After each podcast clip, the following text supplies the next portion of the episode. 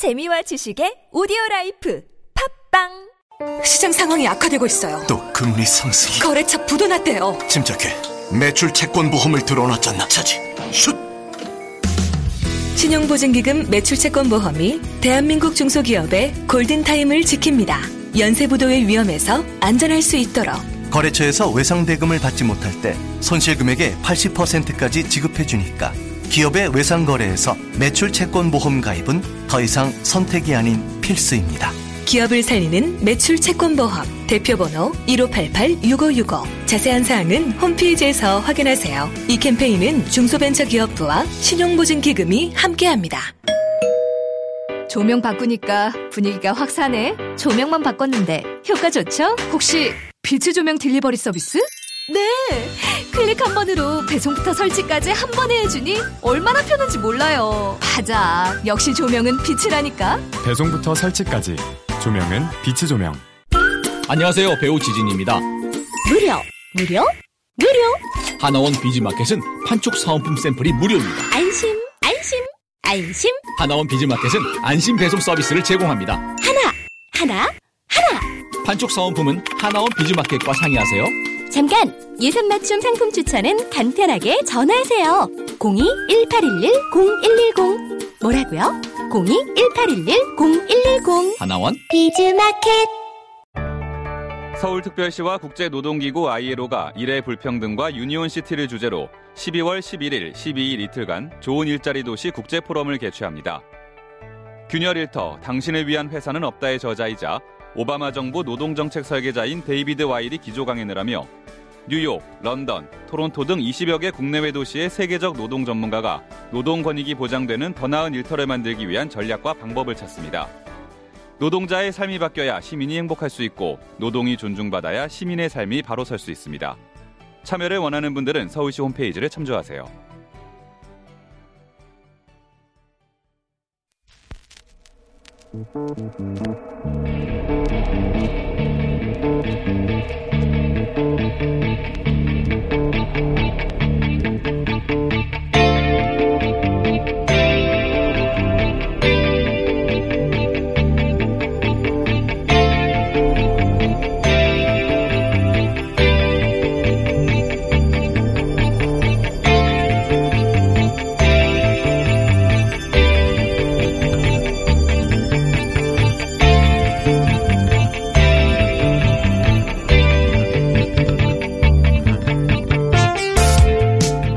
안녕하세요. 김어준입니다.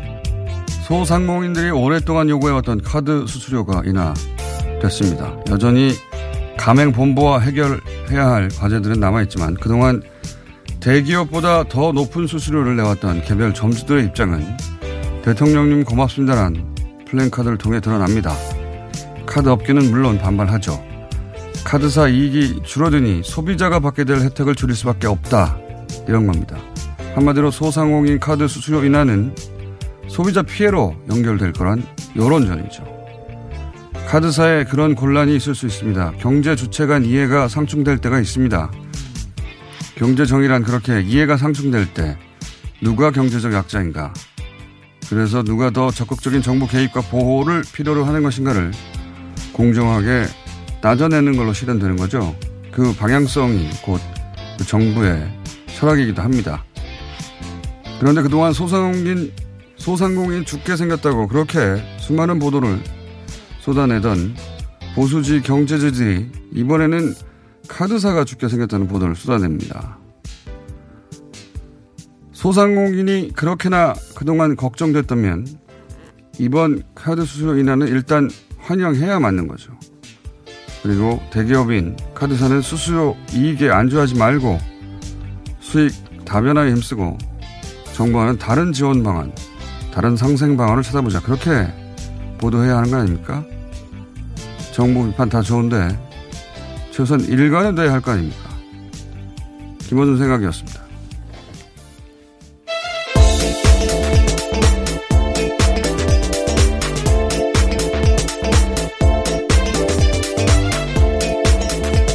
시사인의 김은지입니다. 네.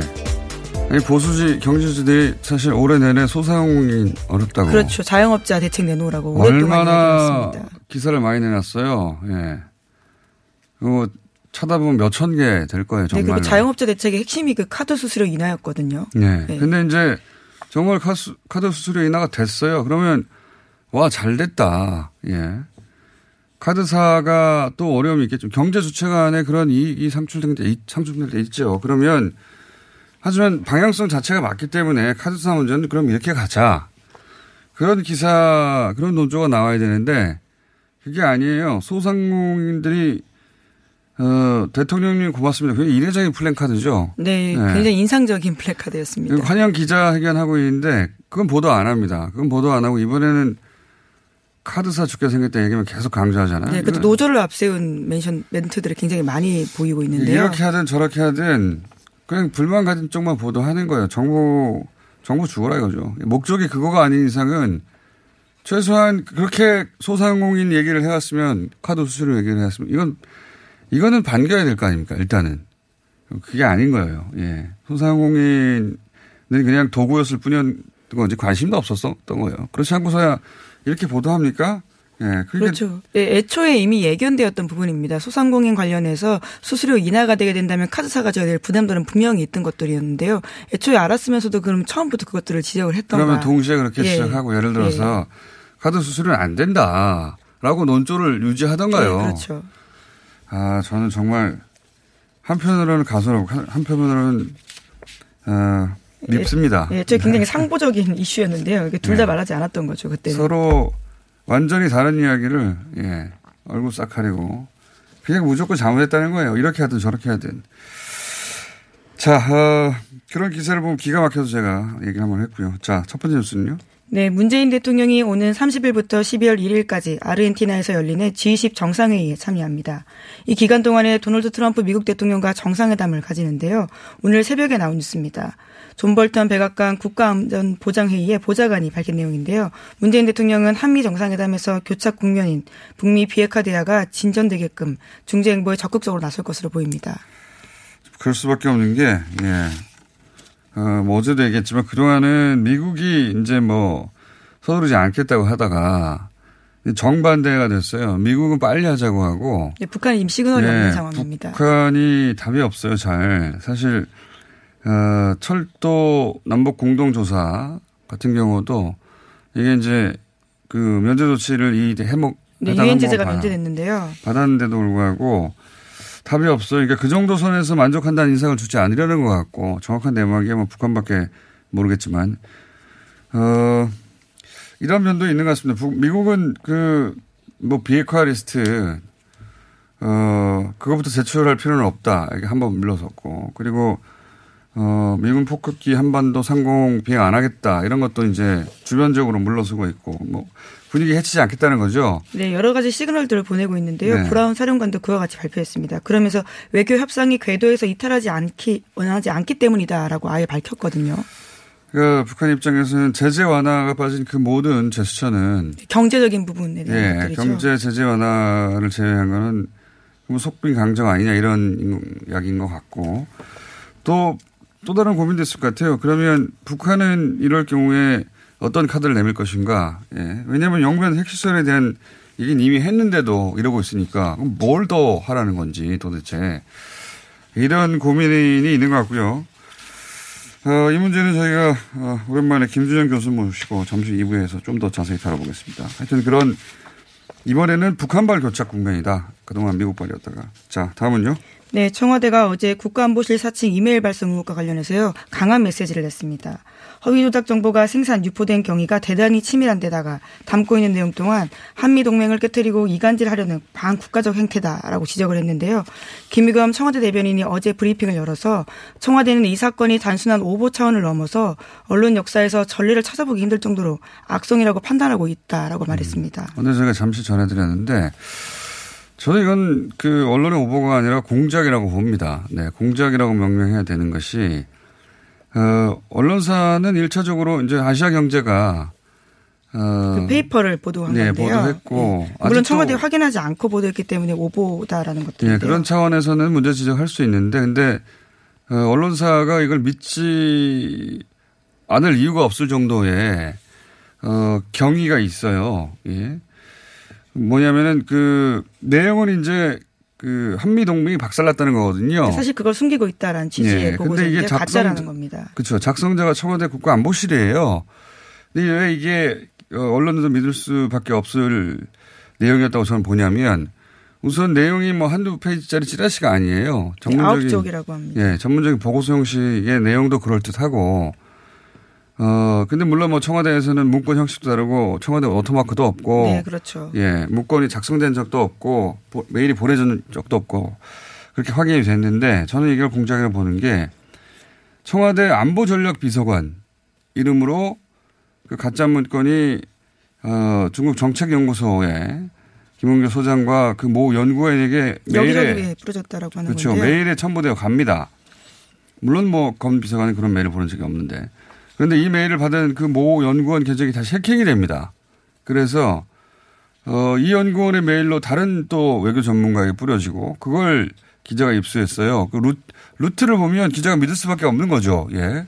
과정이 어느 날 갑자기 뚝 누군가가 제보를 한 게 아니에요. 네, 그래도 좀 더 정확한 확인 관계를 거쳐야 됐었다라는 부분들은 언론사의 책임도 있긴 있습니다. 그렇죠. 통상적인 근데 왜 오보하고는 좀 다른 것이 저는 우선 청와대 비서관을 사칭한 점이 있고 그런 내용을 실제로 받을 만한 전문가한테 보내시고 그리고 그 전문가 메일이 다시 해킹이 돼서 그게 다시 전달될 만한 다른 전문가에게 유포됐거든요. 이게 그리고 그 내용도 9장에 되면 전문적이고 그 전문가들이 볼 때 이게 진짠가라고 믿을 만큼 나름의 전문성도 있고 내용은 정반대지만 한미 공조가 반대 박살났다고 하는 그러면 생각해 보시면 그런 메일을 보낼 만한 비서관이 누군지를 알아야 돼요. 그런 걸 받을 만한 전문가가 누군지 또 정확하게 알아야 돼요. 그리고 그 전문가의 계정을 해킹할 또 다른 전문가가 여기 포함되어 있어야 됩니다. 정교하게 예. 진행된 과정은 맞습니다. 그게 또 그걸 받을 만한 다른 전문가 그룹이 누군지도 알아야 돼요. 많은 내용을 알아야 됩니다. 이건 단순히 개인이 할 수 없고 이건 프로들의 공작이고 남북관계를 망가뜨리고 이제 공격에 빠뜨리겠다는 거죠. 그러니까 이건 저는 배후를 철저히 밝혀야 되는 프로들의 공작이라고 봅니다. 자, 다음 순위요. 네, 자유한국당이 국가가 사립유치원의 시설 사용료를 보상하는 방식으로 사유재산을 보호하는 내용을 담은 법안을 추진한다라고 합니다. 이번 주에 발의하겠다라고요. 오늘 아침 경향신문이 보도하고 있는데 박용진 3법과 다른 당 차원의 사립유치원 관련된 대안을 마련하겠다라고 했지만 사실상 한국유치원총연합회 그러니까 한유총의 입장을 대변하고 있다라고 합니다. 이거 제가 그럴 것 같아서 지난주에 오프닝으로도. 그렇죠. 시설료 관련된 부분들 예. 지적하셨는데요. 언론들이 여기 주목하지 않길래 제가 보기엔 이게 키인데 그러니까 한유총은 에듀파인도 하고 그 지원금을 보조금으로 바꾸는 것도 다 하겠는데 그러면 대신 우리한테 이 돈 달라는 거거든요. 돈 달라고. 예, 그렇죠. 예, 이게 핵심이었어요. 이게 이제 언론들이 해설을 안 해주고 있는데 저는 이럴 줄 알았어요. 이게 공적 사용료라고 주장합니다. 공적 사용료. 그러니까 지난번에도 잠시 해설을 했지만 내 땅과 내 건물에다가 유치원을 하고 있지 않냐. 근데 그 건물로 다른 사업을 했으면 돈을 더 벌었을 수 있지 않냐. 그러니까 다른 수익을 못 내고 있으니까 국가가 보상하라. 이거예요. 이게 굉장히 이해하기 어려워가지고 공적 사용료, 뭐 시설 사용료 보상 이렇게 나오니까 뭔가 시설을 사용하는데 보상 안 해주나 보다 이렇게 생각하기 쉽잖아요. 그러지 않다고 지난주에 충분히 설명했었어요. 네, 그게 아니에요. 네. 그러니까 유치원 사업을 하니까 이거 공적 사업인데 내 건물을 거기 쓰고 있지 않냐. 다른 사업 했어봐 내가 돈을 더 벌었지. 이겁니다. 이거는 사유재산을 인정하는 것과 전혀 다른 문제예요. 네, 그렇죠. 예, 전혀 다른 문제고 이 주장이 성립되려면 정부가 그 건물을 유치원 사업에 사용하라고 강제로 징발해야 되는 겁니다. 그러니까 자유재산이 제한이 됐기 때문에 보상하라 이렇게 나와야 되거든요. 그렇죠. 선택의 자유가 충분히 있는 상황인데 본인들이 네. 지원한 거예요. 네. 그 사업을 하겠다고. 그리고 나서 그 지원을 하면서 돈을 받은 거예요. 근데 갑자기 그렇게 제한이 되니까 돈을 내놓으라는 건 이건 그냥 본전의식입니다. 무슨 사유재산에 대한 무슨 대원칙이 있고 그런 게 아니에요. 그 돈으로 다른 사업 했으면 돈 더 벌었을 거다 이거예요. 네, 그래서 시설료까지 국가가 보존해달라라고 하는 것들인데요. 지금 그에 대해서는 박용진 의원이 어제 이렇게 일가를 했습니다. 사립유치원의 회계투명성과 공공성 강화라는 중요한 문제를 한유총의 시설 사용료 주장과 엿바꿔 먹을 일이 아니다. 이렇게 정말 이야기를 했는데요. 그냥 바꿔가 아니라 엿바꿔. 예, 기자회견에서 이렇게 이야기했습니다. 예, 시설 사용료가 뭔지 정확하게 이해하고 나면 이 주장이 말이 안 된다는 게 이해가 되는데, 시설 사용료가 뭔지 해설을 안 해주니까 이겁니다. 예, 내가 유치원 하는데 딴 거 하면 더 벌었을 텐데 이거예요, 그냥 출발 지점이. 일종의 학생들을, 그러니까 아이들을 볼모로 잡아서 하는 주장으로밖에 볼 수 없는 것들인데요. 왜냐하면 한유총이 조금 더 조직적인 활동들을 하고 있다는 정황들이요. 내일도 유치원 3법에 반대하는 대규모 집회를 여는데, 여기에 대형 유치원에서는 아이들 가방에 설문지를 넣어서 한유총 집회에 참석할 건지 불참할 건지를 아이 이름과 함께 적어내라고 하고 있다고 합니다. 이건 압박이죠. 아니, 학부모 입장에서는 아이 이름을 적어놓고 나는 불참하겠습니다 하면은 우리 아이가 그럼 불이익을 당하면 어떡하지? 이런 생각이 될 거 아닙니까? 네, 볼모 잡고 예. 있는 거죠. 자, 시설 사용료 혹은 공적 사용료라고 주장하는, 그런 그렇게 표현하는 내용이 그거다. 그럴듯한 말들이 잔뜩 붙어 있지만 그냥 그겁니다. 본전 심보죠, 심보. 자, 다음은요. 네, 양승태 사법부 정책의 비판적인 판사를 정신질환자로 분류해서 불이익을 줬다라는 내용은 이미 전해드린 바가 있는데요. 어제 KBS에서 이 의사를 인터뷰했습니다. 법원행정처는 정신과 의사의 전문적인 자문을 근거로 이런 평가했는데, 정작 해당 의사는 특정인을 상대로 그런 자문을 해준 적이 없다라고 밝혔습니다. 이건 정말 골 때리는 내용이네요. 이건 사기꾼들이 하는 짓인데. 네, 그것도 판사가, 후배인 판사가 아는 일견이 있었는데요. 그러니까 네. 마치 일반적인 내용들을 물어보는 것처럼 물어봐서 어드바이스를 해줬는데 그게 법원 내부 문건에 쓰여 있었다는 사실을 이제서야 알았다라고 합니다. 그러니까 어떤 판사가 양승태 사법부에 대해서 비판적이었는데, 이 사람을 탈락시킬 근거가 없으니까 정신질환자로 분류를 해놓고, 근거가 없으니까 후배한테 물어본 다음에 마치 그 후배가 이 판사를, 예, 이 판사를 상담해 준 것처럼 자문 내용을 적어놓고 그래서 정신질환자고 적었는데, 사실 알고 봤더니 아무 상관없이 일반론을 얘기했더니 그걸 여기 근거로 갖다 붙여놨다는 거예요. 해당 의사도 황당하다라는 반응을 보이고 예, 있는데요. 이건 사기꾼들이죠. 네, 이에 대해서 해당 판사는 왜 이런 문건을 만들었는지에 대해서는 아무런 답을 하지 않았다라고 합니다. 아니, 그 사람 잘라야 되는데 이유가 없으니까 정신질환자로 분류한 거 아닙니까? 자, 시간상 하나 정도 더 할 수 있습니다, 짧게. 예, 강원랜드 채용 비리 관련해서요, 국정조사 논의가 다시 법여권에서 재점화되고 있다고 오늘 아침 경향신문이 보도했습니다. 강원랜드 채용 비리 수사단이 자유한국당 전현직 의원들에게 돈이 흘러간 정황을 보여주는 진술 나왔다라고요. 어제 보도한 바가 있는데, 이와 관련된 내용들이 다시 한번 집중되고 있는 겁니다. 그렇군요. 이제 어제도 잠깐 얘기했지만 소위 강원랜드 채용 비리의, 그 강원랜드 경영진들이 왜 이런 무리한 청탁을 계속 받아줬을까 했을 때, 사실은 그 사장이 앞선 돈 문제가 있었다. 네, 앞에 돈 문제가 있었고 서로 이해관계가 있었다라는 게 드러나서, 근데 그 돈이 이제 자유한국당 전 현직 의원들한테 돈이 간 거죠. 예. 그러니까 이게 강원랜드 채용비하고 무슨 상관이냐? 그 돈이, 그러니까 왜냐하면 돈의 흐름은 정반대해야 되는 거죠, 채용 비리만 생각하면. 그런데 이건 이전에 공천 때. 네. 네. 지방선거 때였습니다. 네. 지방선거 공천 네. 관련해서 돈이 일로 갔다가 그다음에 이번엔 반대로 청탁을 하게 된 그런 정황들이 계속 나와서 자유한국당이 좀 곤란하게 됐다. 네. 그래서 국정조사에도 강원랜드가 들어가야 된다는 주장이 힘이 실리고 있다는 겁니다. 알겠습니다. 여기까지 하겠습니다. 시사인의 김은지였습니다. 감사합니다.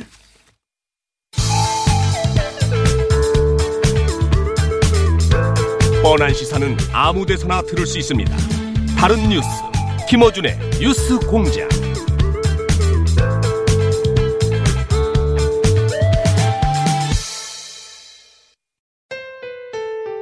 안녕하세요, 배우 박진입니다. 추운 날씨만큼 난방비 걱정도 많이 되시죠? 제가 난방비 아끼는 꿀팁 하나 알려드릴까요? 그건 바로 보일러를 열효율 높은 친환경 보일러로 바꾸는 거예요. 열효율 높은 친환경 보일러는 연간 13만 원 정도 난방비를 절약해주고 최대 5만 원의 서울시 에코마일리지도 받을 수 있대요. 거기다 미세먼지와 온실가스 배출을 10분의 1로 확 줄일 수 있다니, 우리 집 보일러 열효율 높은 친환경 보일러로 바꿀 만하죠? 아참, 12월까지 교체하면 10만 원 할인, 12개월 무이자 할부 아시죠?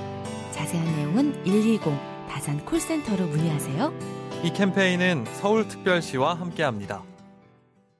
오빠 갈색병이라고 알아? 그거 엄청 좋은 명품 화장품이잖아. 효과가 어마어마하다던데. 헤이브로에서 이번에 남자를 위한 갈색병이 나왔거든. 명품 원료들은 기본이고 올인원 로션이라서 바르기만 하면 스킨, 로션, 에센스까지 한 방에 해결된대. 그래? 이거 크기도 완전 대용량이네. 열심히 써서 오빠도 명품 피부 되라고.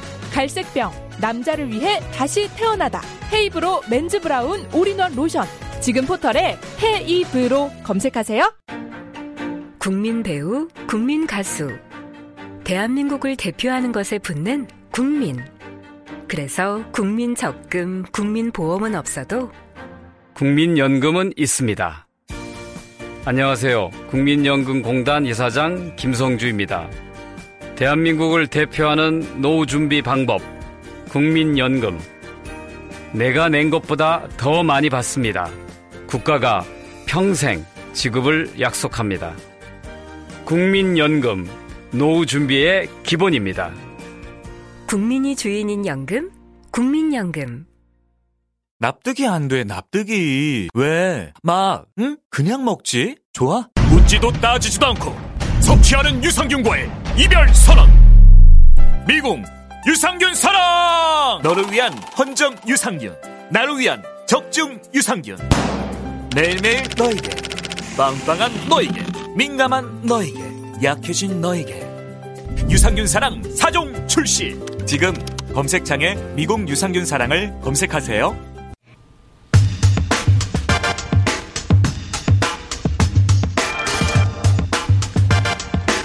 이명박 전 대통령의 비자금을 추적 중인 주진우 기자, 오랜만에 스튜디오에 나왔습니다. 안녕하십니까. 안녕하십니까. 예.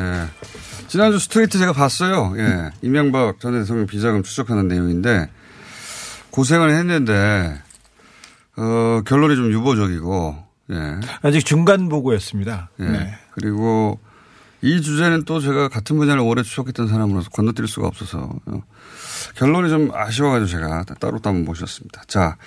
이 기억을 소환하기 위해서 미국발 이명박 비자금에 네. 대한 이야기가 몇 달 전에 나왔죠. 네. 네. 미국 연방국세청 IRS 네. 무서운 것이죠. 여기서 이명박, 이시영 그 미국에 출석 요구했죠. 네. 네. 그 뒤에 어떻게 됐습니까? 미국 다스에서 돈이 자꾸 사라지고 돈 세탁과 불법 송금 문제가 있다고 해서 미국 국세청이 나서서 소환장을 이렇게 발부했는데요. 이명박 대통령은 구속돼서 못 가고 아들 이시영 씨는? 아들은 출석하겠다는 입장이었는데 아들도 지금 재판받고 있어서요. 아, 출국 금지 상태입니다. 그래서 변호사를 통해서 대응하고 있습니다. 자, 그 사안은 그런데 이제 거기서 끝난 게 아니라 그때 사라진 돈. 그러니까 네. 이제 다스에 입금됐다고 했는데 장부상으로는 실제는 어디론가 사라져버린, 예. 미국 다스 법인, 네. 현지 법인에. 그 돈 일부가 어디로 간 게 아니냐 하는 의심계좌, 그런 의심계좌를 미국 기관이 특정을 했는데. 네. 그 계좌 특정한 정보를 입수한 거 아닙니까? 그렇습니다. 주준우 기자가. 아, 네. 미국의 그 잘했어요, 거기까진. 네. 아니, 그 다른 데 같으면 이걸로 이미 뭐 특종이라고 10번 하고 썼지요. 그러나 네. 저희는 또 여기서 파고 들어갔습니다. 저희 스트레이트 팀이 확인한 결과 저기 미국 정보기관에서 두 계좌를 이명박의 차명 계좌, 이명박의 계좌라고 이렇게 특정을 했습니다. 그래서 계좌 번호를 들고 네. 그 계좌 가 있는 중국으로 간 건데 네. 항저우에 있는 그죠? 네. 예. 근데 이제 제가 이제 돈 규모를 보니까 거기 언급된 뭐 3,500만 달러, 뭐 3,000만 달러, 뭐 한 우리 돈으로 한 300억 수준이잖아요. 네네. 예, 3,400 수준인데 과거 이제 추적했던 그 계좌들과 규모를 비교해 보면 이건 최종 저수지는 아닌 것 같아요. 아니 그렇죠. 예, 네. 이건 너무 네. 작아요. 네, 그렇습니다. 예. 너무 작은데 가까이 스케일에 비하면 아주 작죠. 예, 이건 뭐 중간에. 네. 세탁하려고 하는 거나 잠시 모아둔 거나 아니면 뭐 통로가 아닐까 싶은데. 그렇습니다. 예. 어쨌든 확인을 해야 되니까 중국으로 간 건데. 근데 네. 왜 하필 중국에다가 이런 계좌를 만든 겁니까? 보시기에. 중국이 돈이 들어올 때 그 보지 않아요. 중국은. 예, 중국은 돈이 나갈 때는 면밀하게 체크하는데 돈이 들어올 때는 잘 보지 않는 그런 금융. 달러 하더라도. 네, 금융 특수성이 있고요. 거기다가 또 어느 정도 그 관시라고 하죠. 인맥이 있으면 관계가 있으면 그냥 뭐 금방 열어줍니다. 뱅크 그 계좌를. 그리고 환치기가 유명해요. 환치기가. 네. 환치기의 천국이라고 또 할 수 있고요. 돈을 빼낼 때. 네. 네. 그리고 다스의 그 해외 공장의 주력 부대는 중국에 있습니다. 있죠. 그 네. 중국 다스의 총 대표는 얼마 전까지 이시영 씨, 그러니까 이명박 대통령의 네. 아들이었습니다. 거기에 공장도 있고 그러다 보니까. 네. 그리고 또 이런 환치기 할 때 그런 부동산을 통해 환치기를 하거든요. 네. 여러 가지 요건상 이해는 가는데. 네. 예.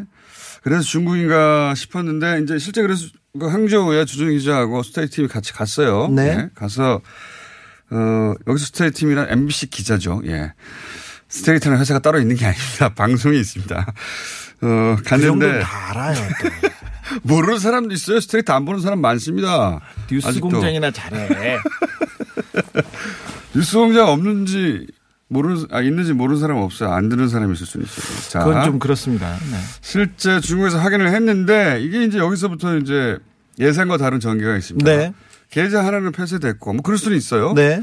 또 하나는 살아 있는데 그 이제 중간 과정을 다 생략하고 결론만 얘기하면 다른 하나의 계좌는 동명이인이다. 네. 자기는 그 사람이 아니라 동명이인이다 이렇게 주장합니다. 예. 그러니까 계좌 소유주가. 그렇죠. 그 계좌로 그 계좌를 특정했어요. 네. 미국의 기관에서. 네. 미국의 기관만 특정한 게 아니라 우리나라 국세청도 특정했다면서요. 우리 국세청도 그 관련 정보를 가지고 있는 것으로 저는 파악하고 있습니다. 그래서 그 이명박의 차명 계좌, 이명박 의심 계좌에 대한 보고서를 작성했습니다. 그 보고서도 저희가 입수했습니다. 그게 언제 작성된 겁니까? 올 4월에 작성됐습니다. 그러니까 계좌 그 국세청에서도 액수와 계좌를 알고 있었고 네. 그거와 관련된 정보를 문건으로 작성해서 가지고 있었다는 거 아니에요? 그렇습니다. 그리고 그 내용을 미국과 이렇게 서로 교차 검증하려고 정보 교환 차원에서 보내고 그랬던 거 아닙니까? 아, 그런 것으로 저는 그 추정한다. 취재하고 있습니다. 네. 그러니까 우리 국세청도 알고 있고 미국 정부 기관도 그러니까 우리나라에서 알고 있습니다. 가장 자금 추적에 능한 기관도 미국의 또 해당 기관도 특정했어요. 그죠? 네네. 네, 이명박의 차명 계좌가 해외에 존재한다는 걸 특정했습니다. 예. 네. 그래서 이제 그걸 찾으러 가서 그 계좌 주인까지 만났습니다. 만났는데 이분이 나는 동명이인이다. 네, 나는 아니다. 이명박 그러니까 이 계좌의 주인은 이명박 전 대통령의 최측근 네. 뭐 자금 담당 누군가 되겠죠. 네네. 아마도 실제 존재한다면. 네. 이름이 같아요. 네. 이름이 같은데 나는 그 사람이 아니다 이거 아닙니까 그렇죠. 주장이. 나는 네. 아니다. 나는 이명박하고 관련이 없다 이렇게 주장합니다. 네. 그런데 한 가지 확인된 것은 이분 스스로 본인 네. 주장인데 내 통장으로 그러니까 자기한테 이명박 리밍보 중국어로. 네. 리밍보. 그러니까 네. 이명박의 이름으로 거액이 송금된다는 전화를 받았다. 이렇게. 은행으로부터. 네. 그러니까 은행이 달러가 들어왔는데 네. 확인하셨습니까? 네. 이런 전화를 이분에게 여러 차례 했다는 거죠. 그렇습니다. 그러니까 이분의 주장은 아니 나는 모르는 사람인데 이명박은 우리나라 대통령인데 그러면서 보이스피싱인지 알고 처음엔 끊었답니다. 본인의 주장입니다. 네. 다시 전화가 와가지고 아니다. 리밍보가 너한테 거액의 달러를 송금했다. 네. 너 리밍보 아느냐 이렇게 다시 전화가 왔다. 다시 전화 온 거죠. 왜냐하면 네. 중국 이게 추정을 해보면 중국 은행 입장에서 은행에서 그냥 일반적인 외화가 왔다 갔다 하는 건 이상하지 않은데 이게 네. 액수가 크겠죠 아마도. 컸죠. 그러니까 그렇죠. 확인을 했겠죠. 그렇습니다. 예. 확인을 했는데 이 본인이 동명이인이라고 주장하는 모 씨는 나는 이명박과 무관한데 네. 은행에서 전화는 왔더라. 네. 그 사실은 은행을 통해서 확인할 수 있는 사실이니까 네. 전화는 왔다. 아니, 돈 들어갔는데 맞냐고. 네. 그렇습니다. 그래서 난 아니라고 하고 전화를 끊었다. 네. 그런데 얼마 후에 또 전화가 왔다. 여러 리밍보가 돈을 보냈는데 뭐 맞느냐 이렇게. 네.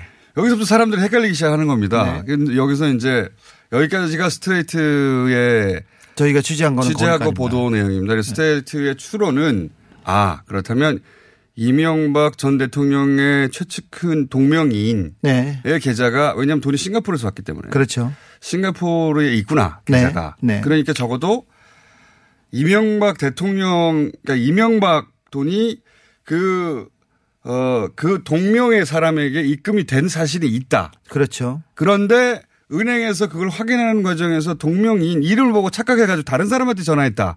그렇게 추정할 수 있다. 그렇게 추정할 수 있고. 네. 그래서 역으로 말하자면 이명박 은행에서 전화가 왔으니까 이름을 네. 정확히 말하면서 그 사람의 이름으로 이명박 꼬리표가 붙은 돈이 입금됐다. 예. 이것까지는 간접 확인됐다는 거잖아요. 그렇죠. 그렇죠? 네. 거기까지는 뭐 충분히 의심할 수 있죠. 그렇죠. 왜냐하면은 동명이라고 주장하는 이분의 주장을 100% 여기까지 이해가 되셨나 모르겠네. 아, 그럼 이해하셔야 예. 되는데. 이거 김어준 총수가 여기까지는 잘 설명을 했는데. 네, 여기 네. 이렇게 결론을 내고 스트레이트는 앞으로 더 추적해 보겠다고 끝냈어요. 네. 근데 제가 그 대목에서 아, 이거 다시 불러야 되겠다. 주진우 기자를. 네. 왜냐하면 이 분야에 저도 또 전문가 아니겠습니까?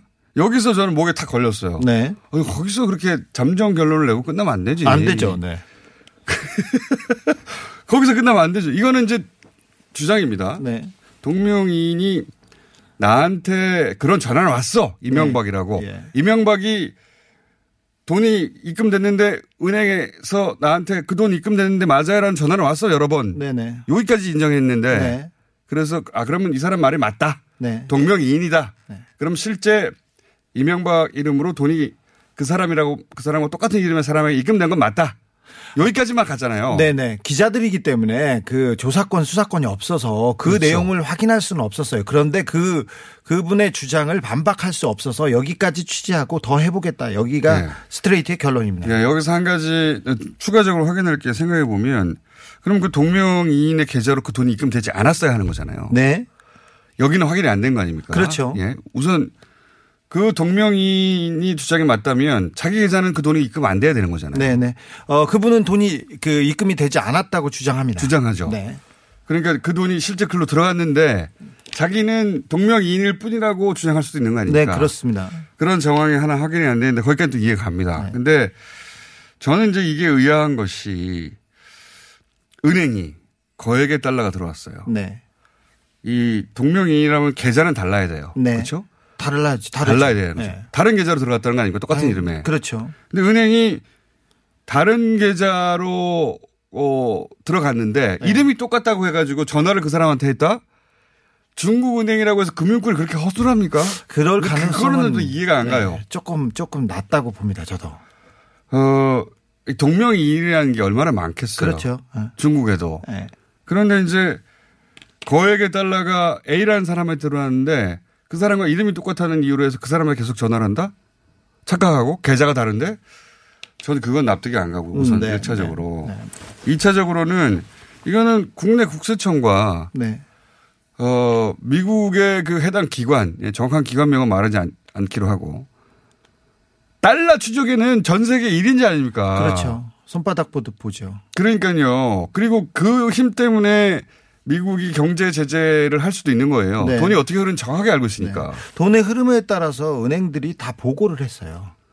그리고 크로스 체크도 하고요. 당연하죠. 미국의 그 기관이 그렇게 보고하는데 누가 보고를 안 합니까? 네. 안 그러면 결제 통화를 막아버리는데. 네, 그렇습니다. 그 결제 은행까지도 확인이 됐습니다. 그러니까 미국의 기관이 이거 쭉 보다가 이거 이명박 관련 계좌에 딱 찍은 거 아닙니까? 네, 이름을 썼어요. 네. 리명박이라고. 그러면 그 미국의 결제 기관도 미국의 그 정보기관도 이름이 똑같아서 착각했다는 거잖아요. 네. 이게 있을 수 있습니까? 네, 그것도 가능성은 굉장히 낮습니다. 그러니까요. 그러니까 미국 은행도 은행의 담당자가 가능성이 낮지만 그런 실수를 했다고 쳐요. 그러면 미국의 그 달러를 훤히 들여다보는 사람들도 이름이 같아서 계좌번호를 잘못 적었다는 거예요? 아, 저는 이게 납득이 안 갑니다. 절대로. 네. 네. 네. 주정에는 납득이 갑니까? 아니, 이게? 저도 총수의 지적이 일리가 있고요. 납득이 안 갑니다. 네. 그래서 저는 물론 동명이인일 아주 낮은 가능성을 배제할 수 없지만, 네. 적어도 그 계좌에 입금된 적이 없는지 실제 동명이인이 맞는지, 네. 좀 내국인 아닙니까 어쨌든 네, 지금. 그렇습니다. 우리 국세청이 나서 확인해야 된다. 네, 확인하는데 얼마 걸리지 않습니다. 네. 일단 중국하고 싱가포르에 그러니까 이명박 최측근이라는 사람의 계좌가 있을 가능성이 크기 때문에 매우 높죠. 이 정황으로는. 네. 그러니까 그분 계좌가 있는지 확인하고 이명박의 계좌도 확인하면 됩니다. 중국의 그 계좌에 동명이인으로 주장한 사람의 계좌에 돈이 안 들어왔는가. 네. 이거는 이만큼까지 추적을 했기 때문에 네. 어려운 게 아니잖아요. 확인이. 네. 금방 확인할 수 있습니다. 그럼 국세청이 나서야 된다는 거죠. 네. 네. 아, 그런데 저희가 싱가포르가 이명박의 저수지의 한 창구였고 그건 2012년에 저희가 계속 얘기하고 있지 않습니까? 네, 거기 가서 확인한 바예요. 네, 그리고는 이명박의 재산관리인으로 이렇게 이렇게 가르쳐지는 이지영 씨가 네. 그 싱가포르와 미국으로 오가면서 대형 부동산 회사를 이렇게 거기도 가봤지 않습니까? 그러니까. 근데 그 부분을 이렇게 조금 찾아보고 재산이 어떻게 형성됐는지 조금만 따져보면 이명박의 재산을 조금 가늠할 수 있는데 전혀 그런 노력은 그 우리 해당 기관 국세청에서 전혀 하지 않고 있어요. 그게 좀 안타깝습니다. 이거 국세청이 조사할 부분이 별로 안 남았어요. 네. 굉장히 진도가 많이 나가지고 이게 중요한 이유가 뭐냐면 다스는 누구 겁니까? 다스 수사만 됐잖아요. 그렇습니다. 다스에서도 아주 일부만 했어요. 진짜 돈은 여기 있어요. 네네, 그렇습니다. 그 돈을 연결고리처럼 보이는 곳이 딱 나온 거 아닙니까? 네. 그런 계좌를 해외 정보기관에서 지금 들고 왔습니다. 계좌 번호까지 들고 왔어요. 네. 근데 갑자기 전에 동명이인입니다. 여기서 막힌 거예요. 네. 그럼 동명이인이 맞는지 안 맞는지 우리 기관이 나서 확인해야 된다는 거죠. 그렇죠. 그거 확인하면 여기서 또 물고기 확 터집니다. 네. 이거 몇 년 추적했어요? 이거 10년 가까이 추적했어요, 이거. 네. 여기서 막힐 수는 없다. 네. 동명이인의 주장에 그냥 막힐 수는 없다. 자, 여기까지 하고 또 이야기는 계속 이어가겠는데 삼성 이야기는 언제 합니까?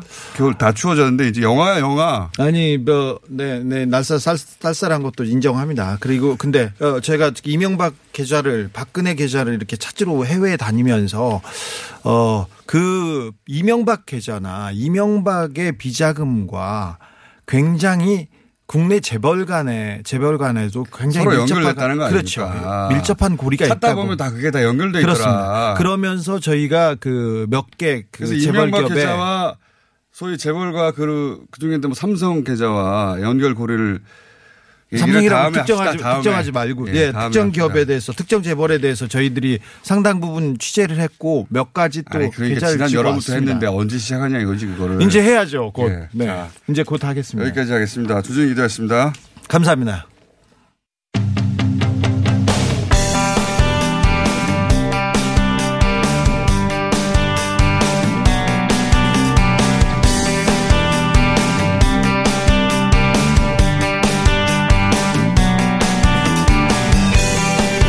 자, 이번에는 북미 간 회담이 자꾸 연기된다. 이번엔 북한이, 예.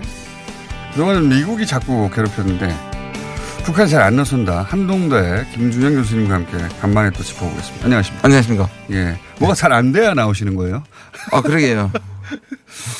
자. 다시 또 좋게 얘기하고 네. 가야 될 것 같은데. 고위급 회담이 이전에는 이제 미국이 자꾸 밀었고요, 주로. 네. 지방선거, 아니, 중간선거 전에는. 네. 끝나고 나서는 빨리 하자는데 북한이 이제 자꾸, 네. 소극적입니다. 네. 네. 안 한다라는 말도 아니에요. 소극적이에요. 네네네. 네. 네. 이 이유는 뭐라고 보십니까? 아니, 북한이 지금 국면이 어떠냐 하면 북한은 상당히 양보를 하고 양보할 의사를 표시했는데 미국은 아무것도 지금 안 내놓고 있는 거잖아요. 그러니까 아무것도 안 내놓으면서 부르니까 가서 적지에 가는 건데 가서 아무것도 얻어낼 게 없고 압박만 받을 거면 갈 필요가 없다. 사실 마지막에 북한이 화가 난 거거든요, 지금. 그렇죠. 그러니까 우리 보여줄 수 있는 제스처는 다 보여줬는데. 그러니까요. 선제적으로 할 수 있는 것도 다 했는데. 그렇죠. 그냥 오기라만 하고. 그러면 뭐 경제적 완화는 이런 정도로 우리가 스케줄을 좀 잡아보자라든 얘기라도 있든가. 그렇죠. 근데 그런 게 있어야 되는데. 근데 미국은 지금 계속 원칙론만 얘기를 하고 있잖아요. 네. 그 원칙론이 굉장히 이제 일방적인데 다시 말해서 그냥 북한이 전부 다 비핵화하면 그때 생각해 보겠다는 식으로 나오니까. 그러니까요. 이게 북한으로는 받아들일 수가 없고. 미국의 계산이 이런 것 같아요. 그러니까 시간이 지날수록 김정은 위원장이 북한 내에 약속했던 경제 발전. 맞아요. 그런 네. 압박이 있을 테니까 어느 순간에 손들고 나올 것이다. 그다음에 북한도 아니 너희들도 재선이라는 스케줄이 있지 않냐. 우리가 또 버티면 니네도 어느 순간 손들고 나올 거 아니냐. 서로 이런 생각을 하고 있는 것 같고 네. 기본 배경은 그렇죠. 근데 실제로는 지금 미국 쪽이 더 시간 싸움을 더 하는 것 같아요. 왜냐하면 그 김정은 위원장이 지금까지 생각보다는 자기의 진정성을 보여주기 위해서 타임라인을 세 가지를 얘기를 했어요. 뭐냐면 트럼프 임기 1기 임기 내에 비핵화를 그렇죠. 하겠다. 그다음에 종전선을 연내에 하겠다. 예. 그다음에 연내에 답방하겠다. 그렇죠. 이렇게 세 가지를 얘기해버리니까 미국 쪽에서는 그러나 쟤들이 쫓기겠네. 그러면 시간은 우리의 편이다. 그때 그 평양 정상회담 이후로 계속 지금 시간 얘기를 하고 있거든. 우린 바쁠 거 없다. 우린 느긋하다. 니네가 올해 내에 할 게 많지 않냐. 그러니까. 근데 그걸 트럼프하고 미국 내부의 강경파하고 좀 다르게 생각하는 면이 있어요. 트럼프는 지금 정치적으로 이걸 밀어붙여 가지고 지금 자기한테 이익이 될 게 별로 없는 비정치적인 시기예요. 미국의 지금 그러니까. 근데 이 강경파들은 지난 5월처럼 이 판을 깨버리자라는 생각이 좀 있는 것 같아요. 흔들어 본다. 그런데 지금 저는 미국도 시간에 쫓기지 않는 건 아닌 것이 미국 그 대선 레이스 이게 이제 올해 다 갔으니까 사실은. 네네. 후내년이라고 해도 그냥 내년이랑 마찬가지입니다. 네네. 1년 후면 거의 시작되는 거 아닙니까? 그렇죠. 1년 딱 1년 전에 시작한다고 보시면 돼요. 네. 1년 후면 시작됩니다, 이제. 거기 레이스는 진짜 길기 때문에 1년 내내 하니까요. 예. 프라이머리부터. 그러니까 1년밖에 안 남은 거란 말이죠. 그렇죠. 예. 뭔가 사람들한테 눈에 띄게 보여줄 만한 걸 할게. 그럼 뭐 정상회담도 해야 되고 이게 절차가 1년 이내에 그러니까 미국이 서두르는 것도 역사 내에서 이제 네. 이 정도는 이게 나와줘야 되는데 이게 있어서 하는 거니까. 미국도 이제 느긋하기만 하지만 않은 건데. 근데 적어도 제가 보기에는 내년 초까지는 오히려 시간을 약간 끝나는 느낌이 좀 있습니다. 좀 텀이 있다? 네. 네. 근데 지금 한국에 왔을 때 미국이 지금 한국을 지금 약간 재갈을 물리고 있지 않습니까? 못하게 하죠, 뭐든지. 예, 한미 워킹그룹이라는 것도 사실상 미국에서는 이게 이제 조심스럽게 뭐 공조를 위한다고 얘기하지만 사실 공조를 위해서 지금까지 그럼 안 됐기 때문에 만든다는 얘기잖아요. 그러니까 잘 되기 때문에 왜 만듭니까? 그 말은 한국이 너무 먼저 앞서지 말라고 얘기하는 거고 스티브 비건이 나와서 한국한테 얘기한 거는 뭐냐면 한국 정부한테 되게 묘하게 얘기를 했습니다. 뭐라면 한미 동맹의 관점에서 생각해 주기를 바란다. 나 비건 마음에 안 들어요 정말. 그렇게 얘기하는 건 뭐냐면 앞서지 말라고 압박을 주는 거잖아요. 그러니까요. 우리 정부는 반발이라도 앞서가야지 그냥 두면 어떡하란 말이냐 이거고요. 그러니까요. 답답하니까요. 자. 돌파구는 어디서 나올지는 아무리 물어봐야 교수님이 알 리가 없잖아요. 그럼, 네. 뭐. 질문을 하는 겁니까? 질문을 답을 하지 말라는 겁니까? 네. 근데 이제, 북미 이해의 요건도 있다. 지금 미국이 관심을 가질 만한 다른 사건들이 많지 않냐. 너무 많아요. 그게 좀 문제예요. 예. 미중 통상전쟁도 그렇고 지금 우크라이나에서 또 전쟁 그렇죠. 위기가 고조되고 이런 것들이 제가 미국에 지난 10월에 갔을 때 트럼프가 그 북한 문제에 어느 정도 시간을 할애하냐 에너지를 할애하냐 그 측근이 얘기하기를 한 15%라 그랬거든요. 굉장한 거죠. 굉장한 건데 지금은 5%도 안 되는 것 같아요. 약간 다른 문제가. 그렇게 보여진다? 그렇게 보여져요. 5%는 얘기는 들은 건 아니고요. 네, 15%는 들은 이야기. 15%는 지금 어마어마한 거예요. 그런데 트럼프의 발언을 보면 장기 프로젝트 1순위인 건 틀림없습니다. 네네. 틈만 나면 북한 얘기를 하고.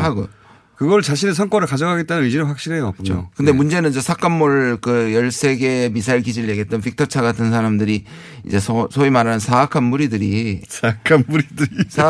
이걸 깨려고 하는 건데요. 우리 입장에서는 사악하죠. 아니, 왜 사악하냐면 뻔히 아는 얘기예요. 단거리 미사일인데 마치 북한이 장거리 미사일을 핵을 숨긴 것처럼. 그러니까요. 그걸 포장을 하니까 사악한 거죠. 전문가들은 사실 모를 수가 없는 내용인데. 그러니까요. 예. 뻔히 알면서. 그런 부분으로 갈 때 이제 정리를 해 주잖아요. 그래도. 그러니까. 우리 알고 있다. 그 문제 아니다고 얘기하는 거는. 그러니까 기본적으로 이 북한 문제를, 이 비핵화 문제를 살려간다는 거는 분명한데 언제 이제 다시 이거를 다 잡을까. 5월 달에 강경파들이 했을 때 다 잡고 취소한다는 식으로 한번 흔들어 줄까, 이게 기대가 되는데, 제가 보기에는 한두 달 정도는, 적어도 내년 초까지는 트럼프도 같이 이걸 시간을 좀 끌지 않을까. 나름 끌면 또 북한이 조금 더 양보하지 않을까. 이 부분을 좀. 그 교수님 생각은 답답하긴 하지만 조급해하지 말자. 이게 풀리게 돼 있다고 봅니다, 저는. 어떻게든 간에. 네. 근데 이제 자존심도 걸려 있고, 그리고 실리도 걸려 있죠. 예. 그리고 어떻게 하면 서로 파국으로 가지 않을까 하는 것도 동시에 있습니다, 여기에. 맞습니다. 서로 조심도 해요. 근데 예, 우리가 너무 사실상 우리 쪽에서 또 시간을 너무 많이 시간표를 던져버려 가지고 연내. 네. 그게 지금 돌아보면은 그렇게 현명한 전략은 아니었던 것 같고. 근데 결과론이죠, 결과론인데 지금도 예전에는 잘했다고 하셨잖아요. 그랬나요? 근데 지금도 네. 이거를 잘못돼서 미룬다는 것 얘기하지 말고 네. 여러 가지 일정상 그냥 내년 초로 이렇게 얘기하는 것도 생각해 볼 필요가 있을 것 같습니다. 자, 연내답방이 지금 뭐 한 달밖에 안 남았으니까 이제 사실상 현실적으로 어려워지기 시작했어요. 사실. 맞아요. 예. 그리고 제가 금강산에 지난주에 갔다 왔는데요. 거기서 얘기를 하는 거는 엄청나게 반대를 하나 봐요. 그 김정은의 수하들이. 아, 주변에서 예. 지금 가서는 도저히 안 된다고 엄청나게 얘기를 하고 있는 그러니까 것 같아요. 이게 보면은 그렇습니다. 트럼프 대통령 주변에서 엄청나게 북한과 이렇게 하면 안 된다고 반대하고요. 네네. 김정은 위원장 주변에서 이렇게 하면 안 된다고 엄청나게 반대하는 게 있습니다. 맞아요. 우리나라에서도 하면 안 된다고 반대하는 엄청난 세력이 또 있죠. 그렇죠. 예. 그러니까 이 그 3국의 지도자들이 그 상대방만 생각할 수 있는 게 아니라 그 체제 내, 조직 내, 시스템 내에서의 반대도 극복해야 되는 상황이에요. 설득하거나. 그렇죠. 네. 그것도 있습니다. 이게 소위 한미일 냉전연대라고. 냉전연대. 왜냐하면 그 시절이 좋았던 사람들이 분명히 있거든요. 그럼요. 각각. 뭐 좋게 얘기하면 바뀌는 게 불안하고요. 네. 북한이라고 해서 소위 지도자가 지시하면 공개적으로는 움직이지만 밑에서는 그렇지 않은. 네. 분명히 있다고 하고, 그거는 전 세계, 그러니까 왕의 시절에도 그랬어요. 맞습니다. 조선시대, 뭐, 그 이전에 왕의 시절에는 왕이 명령하면 다 됐습니까? 다, 아니디옵니다. 있었단 말이죠. 그게 풀기가 쉽지 않고, 네. 이 새 리더들이 정말 중요한 거죠. 북한 같은 경우에는 안 움직인다는 거 아니에요. 그러니까 지금 그 북한의 기사들을 보면 화가 많이 나요. 맨날 분노해요. 그러니까. 왜냐하면 안 움직이니까. 김정은 위원장님 답답하다고. 답답하니까. 근데 그 밑에 사람들의 얘기를 들어보면 먼저 움직인 사람들이 숙청을 당했다는 거 아니에요. 그러니까 과거에. 그러니까 이걸 적극적으로 우리처럼 반대하는 건 아니고 북한 같은 경우에는. 네. 그래서 개혁이나 뭘 움직일 때 빨리 움직인 사람들이 실패했을 때 대표적 희생양이 되고 책임을 지고 날아가니까 그냥 바짝 엎드린다고 얘기를 하더라고요. 그러니까 이제 보수적으로 판단하게 되죠. 그럴 경우는. 그렇죠. 보수적으로 판단한다는 건 가능하면 위험이 있을 때 아무것도 안 하는 거죠. 그렇죠. 예. 리스크 테이킹을 해야 될 그 지도자 리더의 입장에서는 그게 반대도 그 내부도 설득해야 되니까 그것도 어려운 점이고. 그러니까요. 예. 네. 그러면 미국이 또 전향적으로 뭐 내놓든가. 아, 미국 정말. 진짜 깡패예요. 깡패예요 정말. 근데 그게 이제 국제 정치에서 최강이니까 그렇게 할 수도 있는데 지금까지 한 거를 전부 다 아무것도 아니라고 얘기하는 건 정말 깡패죠. 깡패죠. 그러니까 지금 미국은 확실합니다. 그러니까 북한이 비핵화 과정을 시작도 안 했다고 보는 거니까. 아니 그럼 이때까지 한 게 뭐라는 거예요? 그러니까 핵심 고서를 이게 두 가지예요. 그 미국의 강경파들은 핵심 고서를 완전히 하라. 예. 그거는 근데 트럼프가 한 번도 얘기한 적이 없어요. 트럼프는 그래 내는 펜스도 그 말은 아니라고 안 했죠. 강경파인 펜스도. 그렇죠. 근데 또 트럼프는 뭐냐면 뭐라도 지금이라도 부셔라. 예. 선제 조치를 해라 이렇게. 그러니까 제가 보기엔 여기서 돌파구는 결국 김정은 위원장이 미국의 상황상 저는 트럼프 대통령이 경제제재 먼저 완화하겠다 말 못합니다. 못하죠. 그러면 자기 대통령 재선이 안 돼요. 네.